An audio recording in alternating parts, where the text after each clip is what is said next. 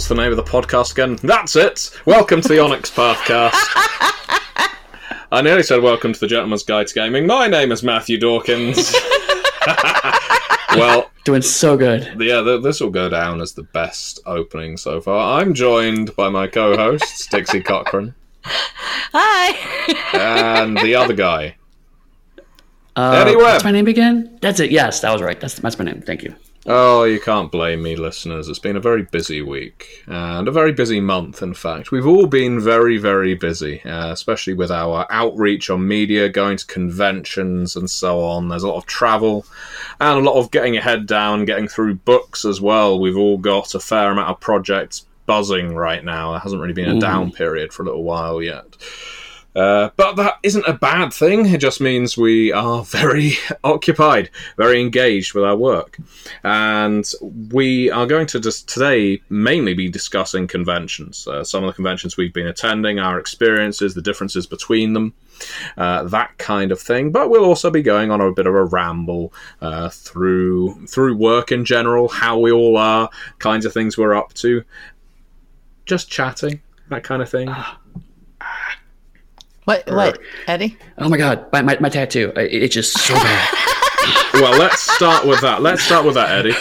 Uh, without, uh, uh, for any listeners who don't know, I don't want you to describe exactly what the tattoo is. I want you to describe what the tattoo looks like, and maybe then the listeners can guess. This is the worst game ever. okay.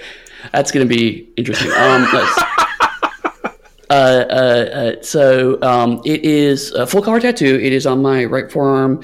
Um, it is the silhouette of a man's head facing to the right. Um, he is smoking, and there is smoke coming up from his uh, pipe. And inside the silhouette is um, a tall building with a clock on it and a bridge with a skyline in the background. Wonderful. So, listeners, if you can guess what it is, you win a prize. Do post in the comments on the Onyx Path blog, and I will What mail that prize? prize to you personally. What are you talking about? Is it uh, anti itch cream? Because I could use some. Oh man.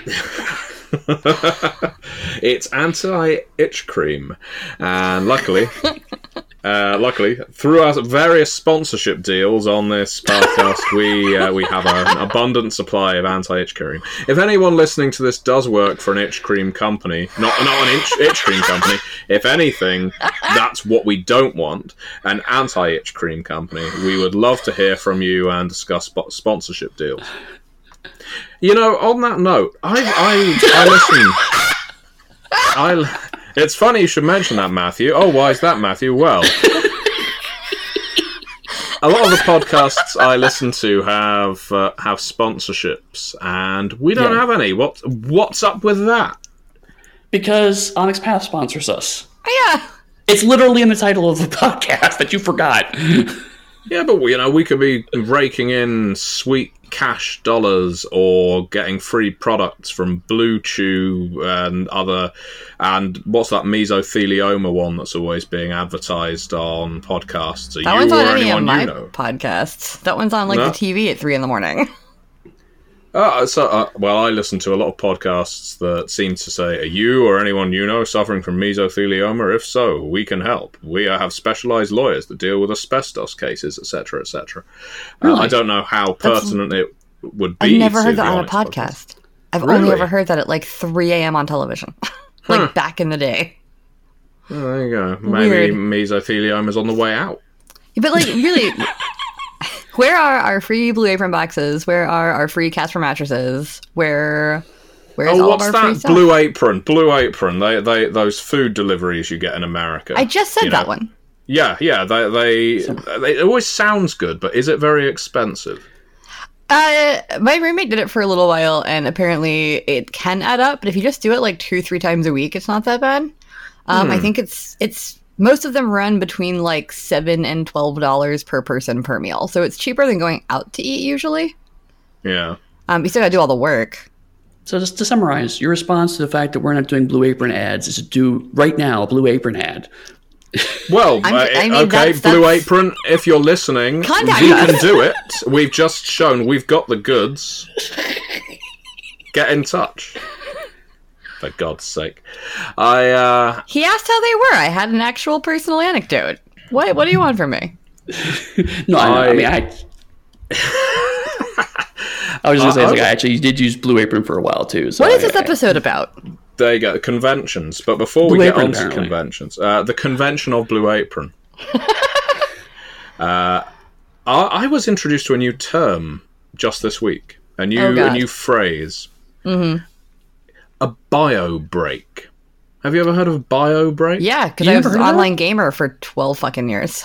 Yeah, hmm. okay, so I've never heard of the term bio break before in place of bathroom break or, you know.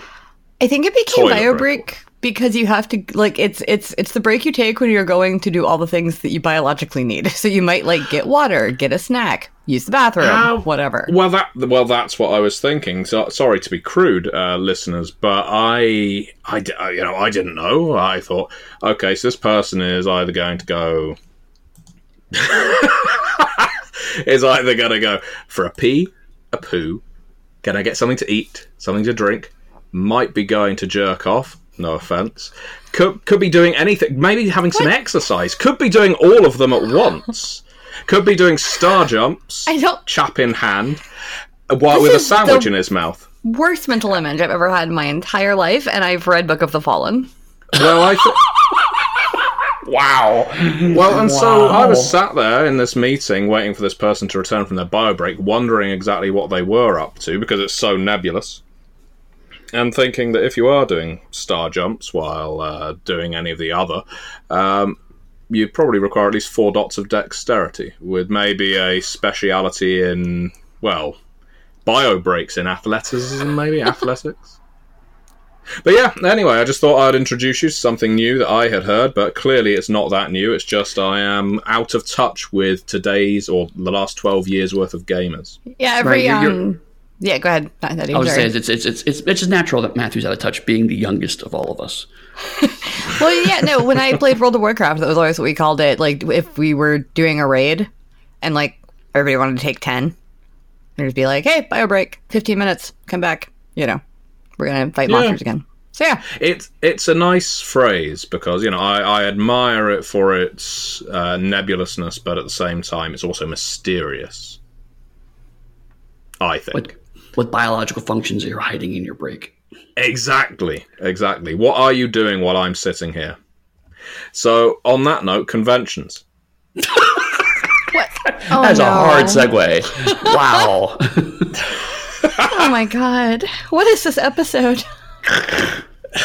Hear the gears grinding on that segue. What is happening?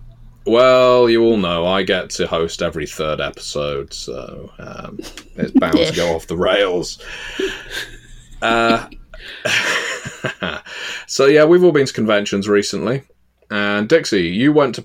Would actually, that's a good question. I was about to say you probably went to the largest one, but I'm not actually sure how big PAX West is. So, Dixie, why don't you tell us first about DragonCon? What is it? How long have you been going there? What's it about? Dragon Con is really interesting in the world of cons. So I've been going to Dragon Con. This was actually my 20th year. My first year was 1999. Um, it used to just be in like one or two hotels in downtown Atlanta. I mean, it started in one hotel, obviously, as most conventions do. Um, and has since exploded to where there are now five host hotels and a convention center that we take over. Um, it- this year they said we had 85,000 attendees. So it was like every year that Dragon Con happens is the biggest year ever. I've never seen them stop selling badges. So they just go forever. Now what's what's interesting about Dragon Con versus like a Gen Con or PAX West or a Comic Con is that uh, Dragon Con is entirely fan run. It's it's all fans and volunteers. So there is no corporate sponsorship of any kind, which means that we don't have some of the like booths and gaming companies that you would expect to see. Like there is on a giant Wizards of the Coast booth when you walked in because it's on a gaming con. Um, but all the vendors can just sign up and pay for their booth and vend things, and it's always kind of a weird like grouping of you know oh there's ultra pro selling their magic sleeves and there's chessex selling dice but also here's this person selling tiny handmade buttons that are very cute. And like you never really know what you're going to find in the vendor hall. Um, dragon con does not have any specific fandom it's about. It's not about dragons by any means. It's just called dragon con um, so you'll see, like, I think this year the costumes I saw the most were Aziraphale and Crowley from Good Omens and Scoops Ahoy Steve from Stranger Things. There were literally hundreds of Scoops Ahoy Steves. Everywhere you turned around, there was somebody wearing a Scoops Ahoy hat. Uh, gosh. Dragon Con is just, it's, it's, it's so hard to describe. It's, it's, it's a huge community. Um, of just really cool people. My roommate described it as the internet, but without the shitty comments. Like it's all just people being like, "You look awesome! I love your costume! You're great! You're great!" Uh, Dragon Con is also kind of meme culture sometimes, in that uh, many years ago they changed the carpet in the Marriott, and a whole bunch of other shit happened, and now people show up wearing clothing and costumes that are patterned like the old carpet in the Marriott. That's a very common thing. It's the cult of the Marriott carpet. Uh, there was a trash can that used to be at the bottom of a flight of stairs that got removed, and now every year people set up a shrine to Trashy. Uh, first thing, uh, it is it is meme culture. I'm not even joking. Like we will take anything and we will make it a thing that we love, but only if it's a garbage thing. Because the Marriott carpet is ugly, but we Yes. all love it. Um, this year there was a standee of a FedEx worker uh, who we named John. Um, he got covered in Sharpie and stickers and stuff, which is weird because usually Dragon Con doesn't vandalize things. They're actually usually really respectful. Right. Um, but he got vandalized. He, he he hit a lay. He had stuff, and eventually he was taken away. I'm assuming by FedEx, and they built a shrine in his place. And next year, I anticipate seeing hundreds of members of the cult of John the FedEx guy. Um, it's just it's it's a it's a weird big family. I've got people that I've been seeing there almost every year for the two decades I've been going. Um, we've got, every year I will inevitably meet somebody who it is their first year, and I'll go like, oh no, because like I got to ease into the eighty five thousand person seven building Dragon Con. Right. the people that just show up and that's what it is. I'm like, I can't imagine. Um, the other difference with Dragon Con versus like Gen Con or one of the other ones is that because it's not only in a convention center, it is 24 7. There is no stopping at Dragon Con. Uh, there, there are parties and dances and concerts that go until 3, 4 in the morning. There's a dance every night in the Marriott that goes from 3 a.m. to 6 a.m. Um, and then panels start back up again at 8. So like you never know what you're gonna see just walking around. Um, I've I have been involved in mobile dance parties. I have been involved in random sing-alongs. I've gone to really cool panels. I met some like Sailor Moon voice actresses this year, and that was really cool for me. Yeah. Especially because they're also Fire Emblem's Three Houses voice actors, which is the game of the moment right now. Uh, there's huge like huge stars that come. Like George Takei was a guest this year. Uh, you know William Shatner's been there. Uh, David Tennant was there this year. Um, and then there's there's also like smaller stuff from smaller fandoms because it's fan run. So if enough people are interested in it, they just ask people to come and hang out in the Walk of Fame. Uh, yeah, I don't know. It's it's it's it's so hard to explain, but it really is just like a giant cool party. Uh, a lot of us call it nerdy gras. That's another good way to describe it. Uh, during the day, it's a little bit more family friendly. At night, sometimes not so much, but uh, you know, it's it's not like awful. There's there, there's no nudity allowed, at least on the main con floor. right. But yeah, it's just this party that takes over like five blocks, six blocks of downtown Atlanta every year. There's there's a huge parade every Saturday morning. It's like a three hour parade, four hour parade mm-hmm. that you know people bring vehicles. Like it's it's a legit parade. There aren't like floats so much, but some people do like make float things out of their cars. Um, I've walked in the parade with a, a band I'm I'm friends with for a while. I haven't done it in a few years because it is really really hard to get up at seven in the morning on Saturday at Dragon Con and put on a bunch of costumes and makeup. and then walk for three I hours. imagine, in the unless heat. you're yeah, unless you're already up. Yeah, exactly. But it is really, really cool to watch. Um, a lot of locals come out and watch it too, even if they're not at the con. Uh, but yeah, Oh yeah, no. no. Dragon Con is. I, I live in Atlanta for listeners who don't Yeah. know. Um, and so um, it's it. Dragon Con is is a staple of the city. I mean, people are are definitely aware of it. People will come down to Dragon Con just to watch parade. Pe- people who aren't normally in the fandom will talk about the Gen Con parade. Um, I was Dragon taking. Um, sorry, Dragon Con parade. Um, my my brain's all over the place right now.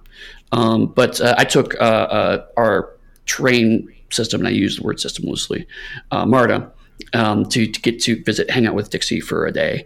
Um, And so there are people on the train in costume, of course, and the people nearby are just like, "Oh, Dragon Con." Say- They're just like, oh, "Okay," that's Yeah, why a guy's carrying a large foam sword because it must be Dragon Con. Yeah, I think most of the folks are used to it. Like every all the hotel people I talk to, like I I stay at the uh, Hilton, um, which is one of the one of the host hotels, and all the hotel employees are like, "We love you guys. Y'all are the best." Like, or, and like I'm I'm like, how are we the best? Like, I feel like you would be really annoyed to clean after us versus like an accountant's convention. But I think that since all the hotels have gotten so in the spirit of it, like a lot of them let their employees dress up during Dragon Con, like while they're working, as long as they have their name tag on. Mhm. Um, and I think that they just enjoy the people watching for those several days, you know? Because, like, yeah, maybe you're still doing your kind of boring job, you know, selling soda and wine and coffee to people, but you're selling soda and coffee and wine to, like, Darth Vader and Maleficent and, like, Right. just people in these wacky, like, robot costumes. You might not even know what they are. Like, I know that when I do Borderlands, like, not everyone knows the costumes. But the people that do are like, that's awesome, you know? And even if they don't, they're like, "Oh, that's cool looking. Like you look like a cartoon because we cell shade our costumes." Mhm. Um, but yeah, seeing Eddy was really cool because you said that you had been to Dragon Con in, in several years, right? yeah, it has been like four or five years since I've been. Yeah, so you've like seen what it's become because you you you weren't there before when it was in America's Mart when it was the big giant vendor room, the the, the four story vendor hall, mind you, Right, listeners. which is huge. Oh my god. There, there are three floors of just whatever vendors, and then the top floor is the comic and pop art alley, which is in addition to the fine art show that is in a different hotel.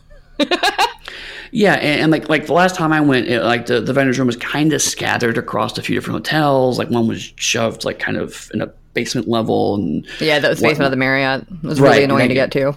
yeah, um, and there was, everything was crammed together really tight. If I remember the one time I was there, um, so I mean. I hadn't been for a few years for, for a variety of reasons. Um, uh, and this year was partially because I was at another convention actually. Um, but uh, uh, when I went there, yeah, Dixie was kind of, was nice to kind of show me around. I was like, hey, you know, look at stuff, and it was it, it has grown so much even just in the few years since I had been there. So yeah, it's definitely didn't getting bigger even- and bigger. We didn't even go to the gaming area when it was me and you together. I, I only like dropped in there with Laura. Mhm. But there is like, in addition to people playing like you know Magic and D and D and stuff, like actual Adventurers League stuff happening um, in America's Mart Building One. There's also a giant arcade where they bring in a ton of like Japanese arcade games and like Oh, all the dance games and the, like it's intense. Like this this arcade experience is really cool, but it's really also cool, like yeah. what?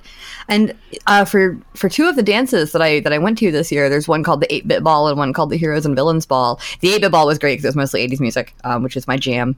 Mhm. But like they actually added a new venue to the place. It's a ballroom because the ballroom in the West End they used to have it in always got to capacity, and then there was like an hour long line, and everybody hated it.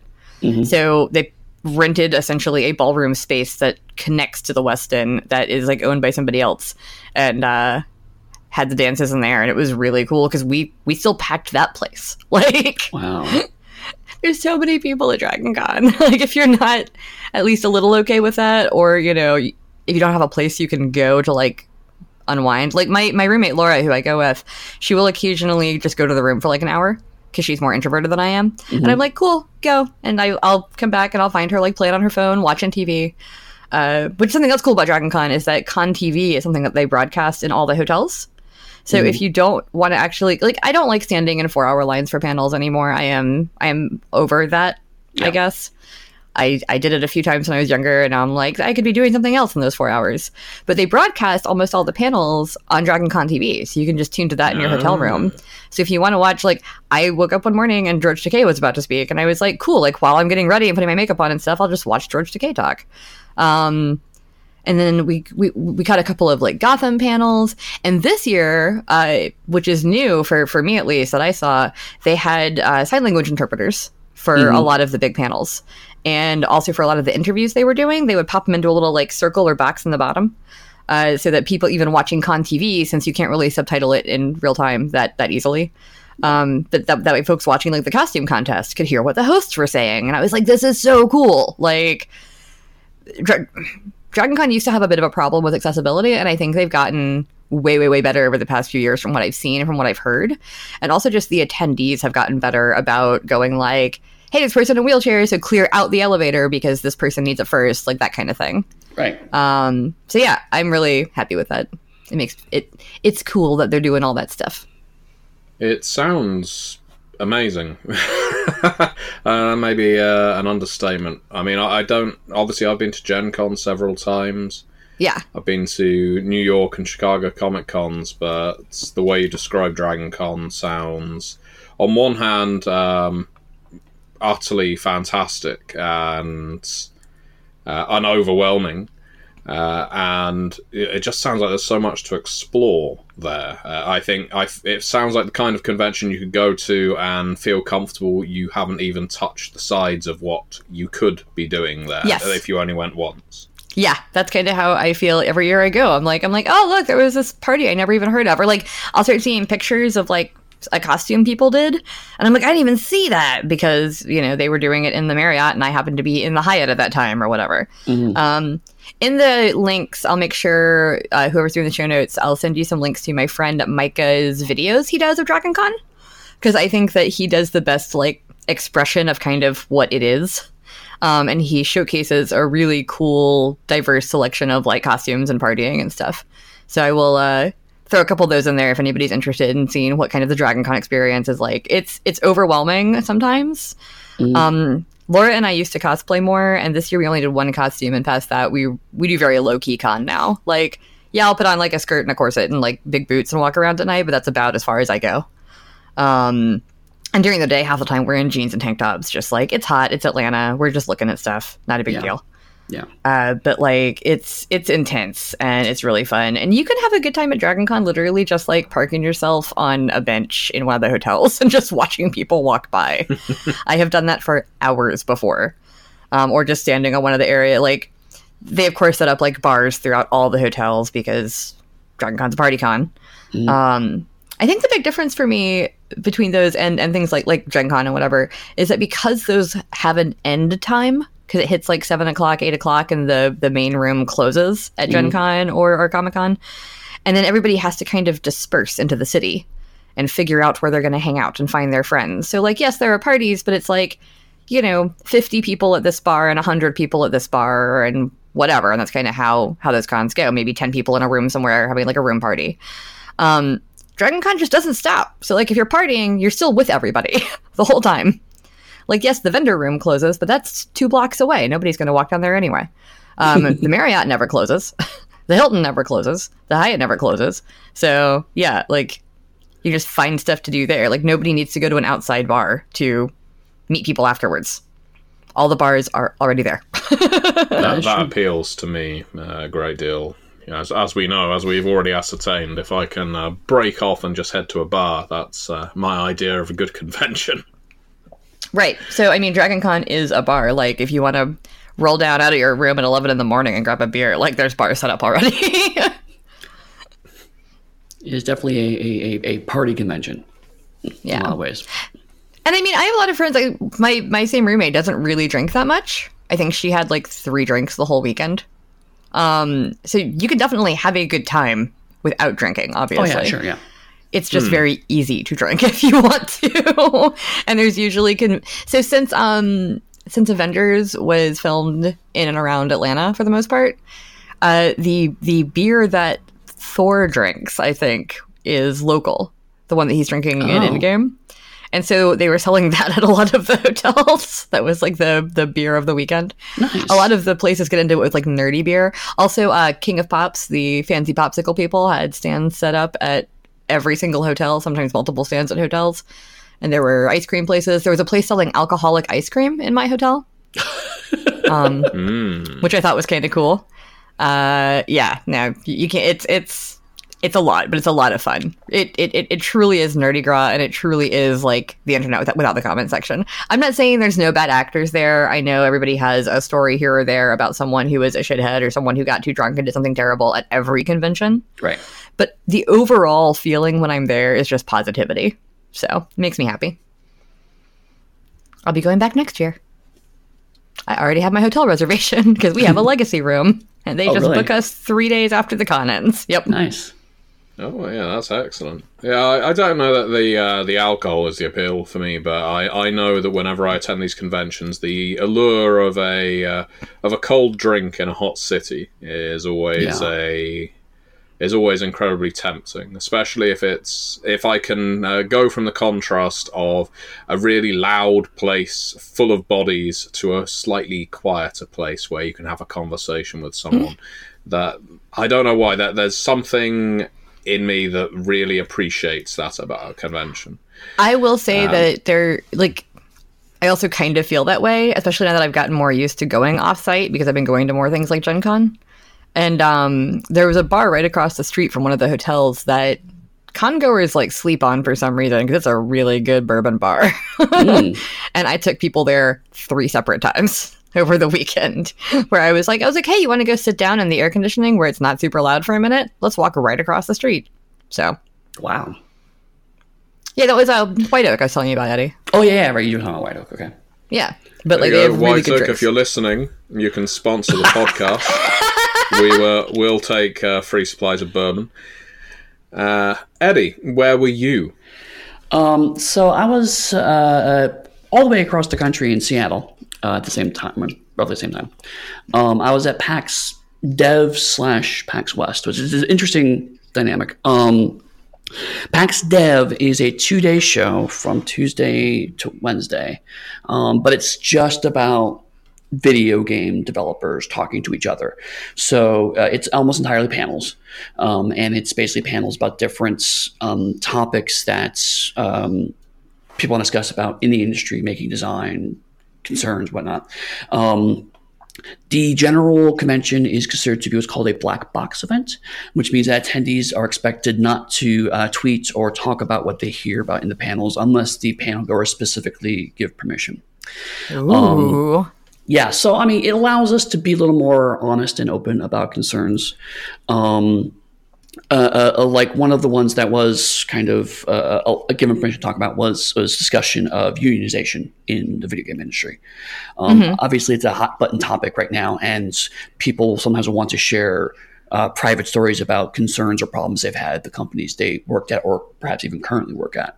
Um, and in my experience, video game developers love the gossip. So usually get us around a bar and I'll hear all sorts of stories about good and bad things at different video game studios. Um, and it's all believed and concerned to be under what I generally call a friendly You know, it's, it's the right. We don't talk about it beyond the concepts of this. So um, it does make talking about the show a little challenging at times. Um, but um, uh, it, for me, it was good uh, in the sense that um, I got to see a few people that I, I know in the video game industry, and it is primarily video games. Um, I to meet some of my old friends there. Um, I met some new people.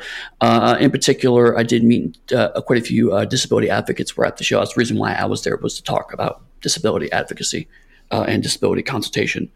Um, so I got to meet some like-minded people, and we shared cards and shared stories, and you know, there was catharsis and crying, and it was great. Um, uh, but one of the panels that they were very open about their their topic, um, which I ended up tweeting Matthew or messaging Matthew about, was someone actually put together a panel about what video game design can learn from professional wrestling. Um, and actually, one of the people on the panel was a local professional wrestler who was a champion of a group called Defy. Um, and so they spent a lot of time breaking it down. And I'm just like, how am I not on this panel?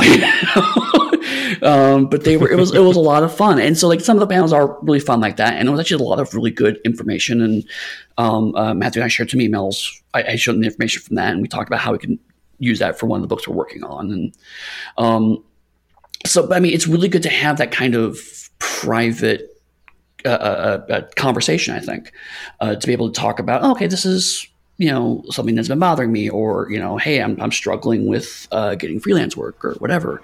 Um, uh, the other thing that they did new at this show is um, PAX generally has badges that that have no names on them. They're just blank badges, um, but there's an RFID chip in them. So if right. you go to any event or panel, um, they actually have the the um, uh, volunteers will have phones that can check to see if you have a valid badge. So they prevents them from checking counterfeits or whatnot, which is nice. Um, mm-hmm. but, but, on this year, they had a, a little dotted um, hexagon in the bottom right hand corner, and I was like, "Oh, what's this for?" Uh, it turns out that um, that is for uh, pronoun stickers. So when you go to check in, um, I went through different check-ins, so I didn't see this at first. Uh, but uh, if you check in normally, you have the option to get pronoun stickers put on your badges so everyone knows your pronouns by looking at your badge, which is a really cool step, I thought. That's cool. Yeah, I like Um, that. it was a nice little kind of step towards it because um, badges are since everyone has to have their badge visible. It's a nice way to kind of quietly check someone's pronouns without having to make it a big deal. So it was a really cool Yeah. step. DragonCon has your real name like printed under whatever name you put on your badge, Mm-hmm. but you can still pick whatever badge name you want. So like usually my badge like name on my badge will say like Dixie Cyanide or like at Dixie Cyanide, Mm-hmm. just in case people want to find me. um, but it, un- un- underneath it, it'll say like Dixie Cochran and like the city and state you're from. Mm-hmm. Um, but like be because they let you type whatever you want, I have seen people put their pronouns there, which I think is really a cool Nice. use of that tool. Yeah. Yeah. Um, so uh, then there was a, uh Thursday was a blank day, and so I, I did some work there. But then Friday through Monday is PAX West. Um, because I went to PAX Dev, uh, it comes with a free badge to PAX West. And I had never been to either show actually, but specifically I'd never been to PAX West. I had been to PAX East and I'd been to PAX Unplugged, but I hadn't been to West, which is kind of the initial show. Sometimes called PAX Prime. That was the first kind Yeah. of show for the Penny Arcade Expo. I'm so sad I never went there when I lived in Seattle. like, yeah. what was wrong with me? Um, and definitely it's um, in a lot of ways the opposite of what Dixie described for Dragon Con. Uh, it's a very polished show. It's definitely a professional show. Um, the main point of the show is to show video game people new video games. Did you just call us rough and unprofessional at DragonCon? Not rough, and unprofessional. Uh, there, there's a Yes. there's a there's a there's a chaos that occurs in fan run shows that is not the same as a professional show. Um, I mean, like you know, it, it's it's like uh, uh, uh, to you know Gen Con versus say Midwinter. You know, Um, I know, I will take it. I'm just saying. Yeah, Like, yeah. I was just like, like it is the opposite in that it is good. No. no, no, no, no, no, no. In, in, in, so it, I I don't want to bag on the show. It's like I really enjoy my time at PAX West, but at the same time, there's a kind of sterility there that I found a little Yeah. off-putting. That's Um, what I found at my first Comic Con and stuff too. I was like, mm, this is very corporate. Right, like you know, um, they had uh, a, a little arena where people could play games. They put the their game up on the screen, but it was also well-known Twitch and Mixer uh, uh, uh, players um, that I didn't recognize, but it was clear they had a, a fan base and people were there to cheer them, and they had an announcer and they had a commentary team, and um, so it's all very cool and professional looking, but also it just didn't have sometimes occasionally the uh, the energy that a fan run convention has. Um, but um, there was like tons and tons of video game booths. Um, uh, y- uh, you could sign up uh, usually for the more popular ones. You have to kind of actually sign up for a time slot to show up that you play the game. But they had like the um, demo of uh, the remake of Final Fantasy VII. Um, they had a huge bike you can sit on and take a picture picture taken if you play the demo. Um, that uh, Monster Hunter had a huge dragon statue, ice kind of dragon statue thing It was like Yeah, that was cool. 15 feet tall. Um, so, I mean, it, it, it's a lot of fun to just walk around and look at the different games that are being played, and, and, and you know, there's kind of the spectacle of the thing. Um, but there also are other kind of side parts in different because that's all in the convention center, and then like there are other like other bits around that has some other interesting things. Um, like they have uh, the handheld lounge, um, which is basically you take your your DS or your Switch, and there's just beanbags everywhere um, and you sit around and you play your handhelds, or you get like you know kind of. Uh, so people are doing like a pickup tournaments of like Pokemon or uh, Smash Brothers or whatever. Um, but it's also kind of a nice place to kind of just chill out. Um, and so I walked through there with my DS and walked out. And they had like 20 new um, hits for my uh, Fire Emblem Fates game, and I was just like, "Oh my god!" you know. uh, but it was a nice place to, like you were talking about earlier, Matthew. It was a slightly quieter place. You could sit down at a table and just kind of decompress for a bit. Um, uh, they also had a explicitly a um, a a quiet room. So if people who are uh, um, uh, neurodivergent or whatever can, can really get into a very quiet space if they need to, and that was available. Um, they also had the diversity lounge in general, which um, I spent some time in uh, for uh, uh, queer people, for disabled people, um, to learn about groups like uh, AbleGamers, which is a group that's not only talks about disability in gaming, but also increases awareness of uh, specialized controllers for disabled gamers to be able to play better. Um, and there's also a Take This, which talked uh, mental health in video games. Um, so there's a lot more than just standing in line for hours to play the latest game. Um, uh, but unlike Dragon Con, where there's just kind of let's have all sorts of stuff kind of crammed together in one space and excited about it. it's a game based around playing video games. Everything kind of spins off from that. There was um, a, a, tabletop room, uh, but it was in a different hotel. Um, there was kind of a causeway uh, between the two big video game spaces that had some uh, uh magic and uh, uh, dice uh, booths. Um, but again, it was very clear that tabletop was kind of a secondary concern, as opposed to, like, say, PAX Unplugged, where obviously it's reversed. Um, the tabletop right. board games and role playing games are very much the focus of the show. Um, so I mean, it was it was an interesting kind of dynamic. Um, I'm glad I went there. I went there primarily for work purposes. Again, I was there for talk, but also I, I, I went for a day at uh, West to kind of meet people, um, try to put on business cards in front of potential clients. You know, so it was all just kind of work and hustle. Um, but I did get a chance to walk around Seattle, which I had never been to before, and that was you know really cool. Um, had dinner with some friends uh, late in the evening one night. Um, so I mean, it was it was an enjoyable experience, but it was definitely very different from most other conventions I've to. Right. Yeah, that's a, that's what most of my friends that have gone said. I know um, my my friends Tori and Josh were actually there. They were at PAX West, mm-hmm. um, and they had a bunch of reports on on various things, such as the you know three hour line to play the Final Fantasy demo, or the yeah, you know I I, I think it was like a thirty. Er, there, they had the Borderlands 3 demo there too, yep. um, which like I know Tori and Josh from Borderlands cosplay, so and okay. they were saying that like the line to play the demo was like two or three hours. Yep. The line to get your like cool augmented picture taken that they were doing, the like cosplay tour, mm-hmm. was only like 30 minutes. So they did that, which was cool. I think there's a picture of Tori sitting on the Final Fantasy bike too, somewhere okay, that nice. I saw.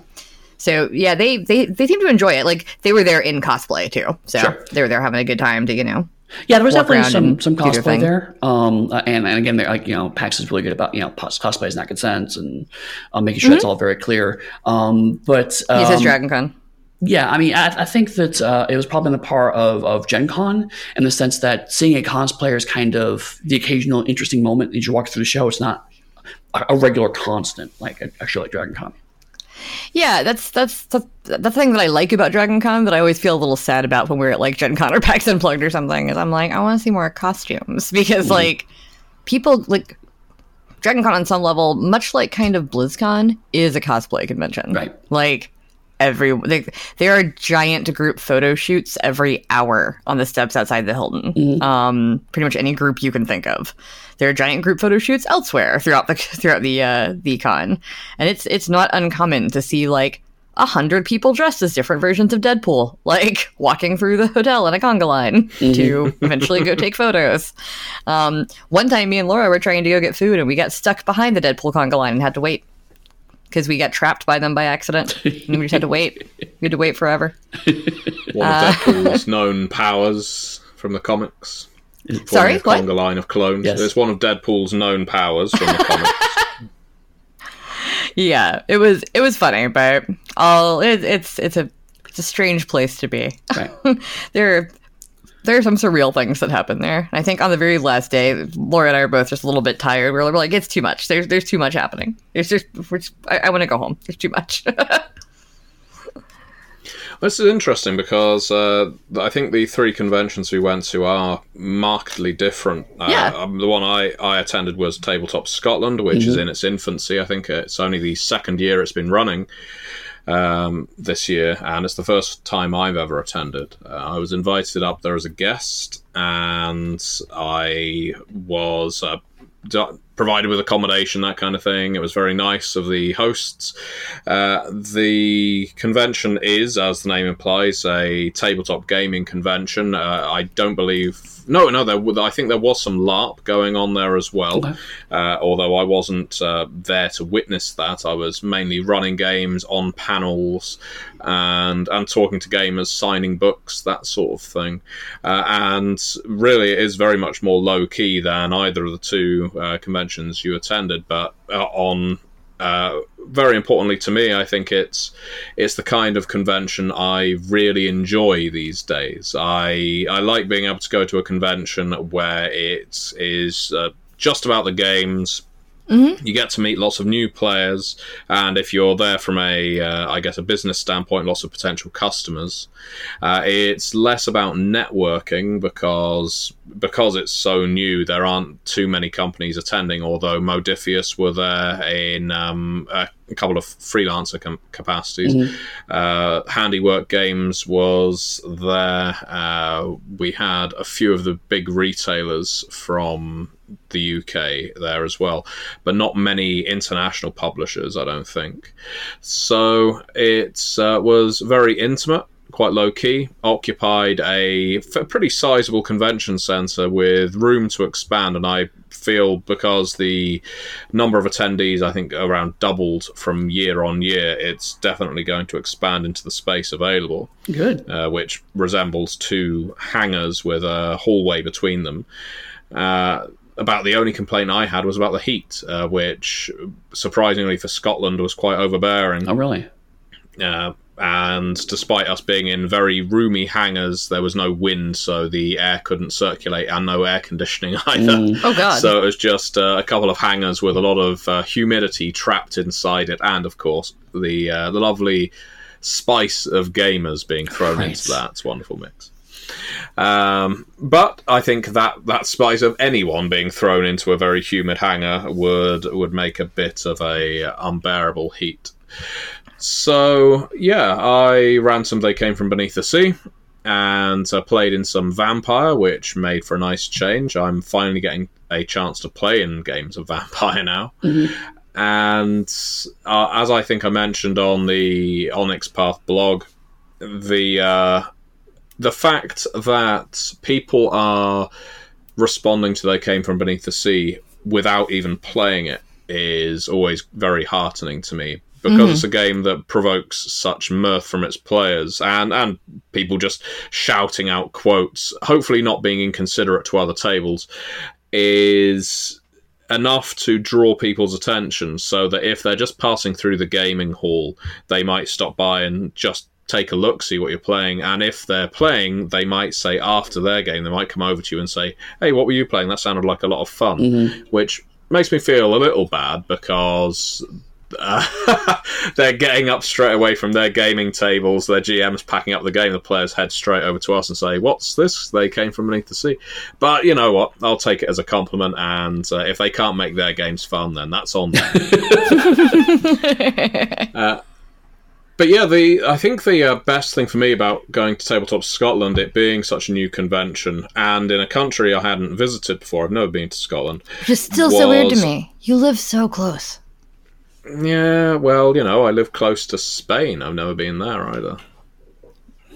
By the way, uh, I, uh, I I met so many new new faces who I have no doubt I'm going to want to meet up with again. I think there were only about two or three people at the convention I'd ever met before, and when I'm opened up to the fact that there's this entire cache of hundreds of gamers uh, somewhere in the country who I haven't who haven't been exposed to the virulent plague that is Matthew Dawkins before. uh, I want to oh, infect oh, Matthew. them. Uh, I know I can't keep things nice, no. can I? Um, no, an impossibility. That's why you write uh, horror games. I, yeah, for once I will take "I am the worst" and and I'll wear it with pride. but yeah, uh, it's uh, the the UK does a very good trade in these small conventions, uh, run out of um, lodges, run out of village halls and, and town halls and, and convention centres and so on. And they're often quite localised. People don't travel to them unless they're the very big ones like UK Games Expo. And even Dragonmeet, which is in London, is only a one day convention, which I think puts a lot of people off from travelling to it. Right. Understandably, you know, London costs quite a lot to to stay hmm. there, mm. and if and the cost of travel on top of that as well may be off putting some people. But uh, I think one thing I would say to any listeners uh, who do happen to be British or indeed European uh, and are interested in traveling to any of these smaller conventions, if what you're doing is traveling to get lots of gaming in, you don't need to go to a UK Games Expo or travel across the Atlantic to go to Gen Con for that. You can attend a Tabletop Scotland and have a fantastic time playing games you've never heard of with people you've never met. And it can certainly be worth your while doing so. It's what I came away feeling like. The trip I made, I flew up to Scotland rather than catching the train, and it was definitely worthwhile doing so. Yeah, I do Cool. feel like smaller shows. Um, uh, uh, if you know what you're going to the show to do, like if you're going there to game, if you're going there for, for business or whatever, um, it allows you a lot more flexibility and just it, it's a slower pace because there's not as much to do. So you can settle down, you can talk to friends, you can you know enjoy a nice meal, whatever. And those are really attractive in a very different way than a larger show. I mean, larger show is is in some ways it's going to be spectacle. It's like, you know, and it's just, oh my God, there's so much to do and so much stuff. And that's also enjoyable in a very different way. So I think you're, you're right. They're both valuable in, in different approaches and, and worth the trip in different ways. Yeah, I mean One that's thing I that's my thing. Oh, sorry, like, you go ahead, Dixie. yeah, like just because I like Dragon Con and I like Gen Con, I like PAX Unplugged. Like I also love Midwinter, Yeah, totally. which we go to every year, mm-hmm. and we we talk about because Midwinter is only a few hundred people, and it's very very tiny and very intimate, and you see the same people in the bar, you know, every night, and the same people in different games, and it's it's really fun. It's really nice, and like I mean. Last year at Midwinter, I, I I orchestrated a karaoke night on Thursday night because I found a karaoke bar and we just left and like it started with like nine or ten of us and ended up being about 20 people went and did karaoke and that was super fun mm-hmm. so like and you you can game all weekend there too if you want and it's it's it's cute and tiny and then i also love dragon con because you can watch people walk around and that can be its own fun Yep. like you can just park yourself and just watch costumes walk by for three hours Mhm. so yeah th- they'll have their own charms Oh, definitely. I mean, I, I really want to go back to Gen Con at some point, uh, but I don't know whether my main desire is to go back there as an industry professional or just as a gamer. I think because it's been a few years now since I have attended Gen Con for fun. Uh, I, I, I, I am really curious to see how much I'd get out of it next time. Uh, doing that, you know, whether I'd just be sitting at loads of booths, playtesting loads of games, and and in, involving myself in role playing games. Because much like with Dragon Con, it sounds there's so much going on at a convention like Gen Con. You uh, you you miss things just by dint of how f- long it takes to get to things. Yeah. So if you are role playing, you and your uh, session finishes with 15 minutes to spare before the panel you're going to get to, those 15 minutes aren't going to be enough to, for you to get to the other side of the convention center and attend that panel on time. So you either have to plan religiously and be incredibly familiar with the distances and the best routes because uh, Gen Con is a bit of a labyrinth. Or you go by the seat of your pants and you just try and have fun. You don't do as much organized play. You do just drop into games so that there are lots of drop in games being run, uh, whether it's RPGs, board games, card games, or whatever, and, and enjoy that instead. Yeah. With, uh, with with Dragon Con at least, the one thing about that problem is that they, they do release an app every year about a week before the con. And so you can go through the app and you can like put a little star on all the things you want to see. And then you can look at your days and go, okay, I've got two conflicting here. I've got to choose one. Or, oh, this one's right after this one. I probably won't make it because one's in the Westin and one's in the Hilton, you know? Yeah. But the app makes it so easy. Honestly, PAX had an my app life so good. and it was very similar. Is, is, is um, for both dev. Actually, there's a PAX app period, and all the shows are in there. Um, and Right. so you're able to kind of star like uh, a check mark in that case uh, the event. And they had, there's a, a view called My Schedule, so it just shows you just the ones that you've clicked. Um, and again, you click on it, it gives you like you know here's uh, um, the room it's in, and uh, since Dev was all in one hotel, it didn't have maps. But for PAX uh, West, there was actually you click on this, there's a map of the area, and it says okay, you're roughly in this space. So yeah, it was really yeah, really helpful. Dragon Con also has all the maps, which is great. Gen Con, I believe, has uh, an app as UK well, but I don't know how good it is. Yes. Yeah, Gen, no, Gen Con has an app. I don't remember using it last time I was there just because I was working, so I wasn't really going to Right. panels and, and such. But I remember UK Games Expo had an app this Yes, they year, did. Uh, and I think you I used it. Yeah, I did. Um, and that was that not bad. Yeah. Um, uh, uh, because I could put my my games in there, and also you got your tickets through the app. No, no, you had to um, register through the app. You pick up your tickets manually. That was right. Um, it was a bit it was a bit odd. Um, uh, it took me a minute to kind of wrap my head around, but once I got used to it, it, it, it was great. Um, and, and again, it helped me kind of keep things on time. It gave me little reminders of like, hey, you know, your game's about to start in 15 minutes, um, which was which is very nice. So I really feel like um, if you have a large show at this stage, you kind of really need some kind of app. And I think there are some companies that just Yeah. do that. They, there are companies that just make apps for big conventions. Oh yeah, the uh, DragonCon Uh-huh. app isn't like by DragonCon; it's like through somebody else, but it works. Yeah. and it's great. So all the conventions I had ever been to were these sort of fan expos and the like things that really enjoyed comics, movies, uh, games, and so on. And when I, back in a previous life, before I got into the role playing game industry full time, I was working uh, partly in the financial sector. I don't know why that's amusing. I think it's so different to what I'm doing now, maybe. But I had to attend a, uh, a an investments convention, which is about as dry as it sounds, in London. And I was representing the small company uh, for which I worked as as a trainer. That was it. It was a it was all kinds of training facilities and and software and and presentation uh, software and things like that that were being displayed there. And it was a big convention. But this was after I'd attended something somewhere between eight and 12 uh, gaming conventions over the last few years. And I went to this convention quite looking forward to it. For some reason, delusionally believing that th- this might actually be fun. Uh, I might get to meet up with some people. We could, you know, after we've been to a presentation, we might go to a bar, have a chat, and have a laugh. It was so utterly bureaucratic and dry, and even the sales uh, techniques of the people there were so cheesy. So you know, it was uh, people just talking at you through clenched teeth while they were grinning, and it. What it really brought to my mind was uh, how how personable you have to be in the gaming industry if you're working at one of these conventions. You know, you you work at the booths and you engage with the customers face to face. You invite them to play your games or you talk about your product, and you do want to get to know your customer, and they tend to want to get to know Yeah. You and what you're selling.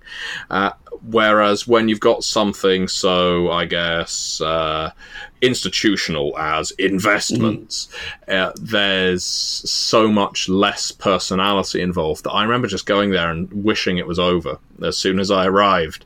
Uh, there were there were seminars you could only attend if you put down a two hundred pound deposit. Oh, jeez. Yeah, and uh, as the company hadn't paid for that, I thought, you know what, I think I'll give that a miss and uh, catch an early train. Yeah, really. home. Yeah. But I did certainly pick up a lot of brochures. There you go. That was it. Yeah, I mean, uh, swag is an interesting dynamic depending on which convention you go to. Um, some conventions are really big on giving out some kind of swag, uh, whether it's through the convention or at each booth. Um, Other shows, it's just not really a thing. Um, and to be clear, swag is different from merch. Uh, I should specify swag is free stuff you're given, um, whereas merch is stuff you buy that's usually some representative of the show in some way. Um, Right. So, like, I've been to small conventions like um, Save Against Fear, uh, which is only a few hundred people. It's about midwinter sized, um, but I've got like you know a fanny pack and a wristband because they're really into the swag because they come from a place of uh, therapeutic use. They go to a lot of academic conventions, which also have a fair bit of swag with them. So I think he's pulled that piece over from there. Um, whereas Midwinter doesn't really have a ton of swag, but they have merch. You can buy like Midwinter shirts and uh, I think a cats and whatnot. Um, so it's interesting kind of, of divide. Like brochures is, is something like you say, you see it lots of very kind of formal corporate conventions. That's a very big thing. Um, but I don't see a ton of handouts like that. Usually it's cards at, at game conventions. I have a ton of cards about the different games that are coming out from I got back from PAX. Yeah, I remember when I was at New York Comic Con, you, uh, th- I, I feel like there there was a watershed moment there because there were lots of companies that were still handing out fly- promo flyers for the next big comic book arc that was coming next season. Yup. and uh, and I I have a feeling that isn't as common now. Probably because when I went, it was just on the cusp of smartphones being a big thing. I imagine so much is communicated electronically now, but maybe I'm wrong. Dixie, you probably go to these things a lot more than I do. Um, I will say that working at the comic shop, they used to send us like flyers still to put on the counter. Um, but it was only for like one thing every couple months. However, with conventions, I know that like DragonCon specifically actually uh, outlawed flyers. Really? because it was such a mess. Yeah, because when you've got I mean, there's usually like, sorry, my cat is whining at me. So if you hear cats on this, me talking, then there's a cat. It happens. Um, but like, you've got 10 to 20 bands there usually every year, bands slash musical artists, because there's concerts constantly. Um, you've got any random vendors or artists or whatever that want to hand out flyers. Uh, so DragonCon a while back pretty much said like, no, you really can't. Like, you can hand them out at your booth, but there's no flyering allowed, like ever. Um, because there were times when like there would you just see a table or like a, a patch of floor that's completely covered in flyers because somebody had dumped them all, and they also did away with like flyer tables, which used to be a thing. Yeah. You know, folks like leave all their flyers on a table, and they did away with all that because it's like it's it's it's a lot of garbage for the hotel staff to clean up after the show. Um, but no, I haven't really been handed too many like flyers and things at cons in the past few years. It's been mostly like li- like you said, either business cards, and even the people who are foregoing business cards in and and doing like, hey, take a picture of my information. It's on my table Mhm. because business cards are also kind of wasteful, actually. Yeah. So yeah, I've been Oh, seeing that that's a lot. That's a nice idea. There are quite a few artists this year at, at Con who had that going on, where they had like a, a little like you know laminated thing on their table or like something like taped down to their table that said like, "Hey, instead of business card, take a picture of this, and it'll be on your phone forever." You know. Hmm. So hmm. that was kind of Oh, I like that. yeah. So, with that, all that talk of conventions, what are the next conventions that the two of you are going to? That's unplugged. Uh, probably Save Against Fear, Or Savings right? Fear, Eddy? Are you going to Savings Fear? Yeah. Oh, I didn't know. Wow. I'm. Yeah, we're doing panels together. I'm a guest. wow. Cool. All right. That, that makes the show even better. Yeah, we're we're gonna do that Sherlock themed escape room. yeah. If you come up early. Yeah. Yeah. Okay. Yeah. now we're doing this episode.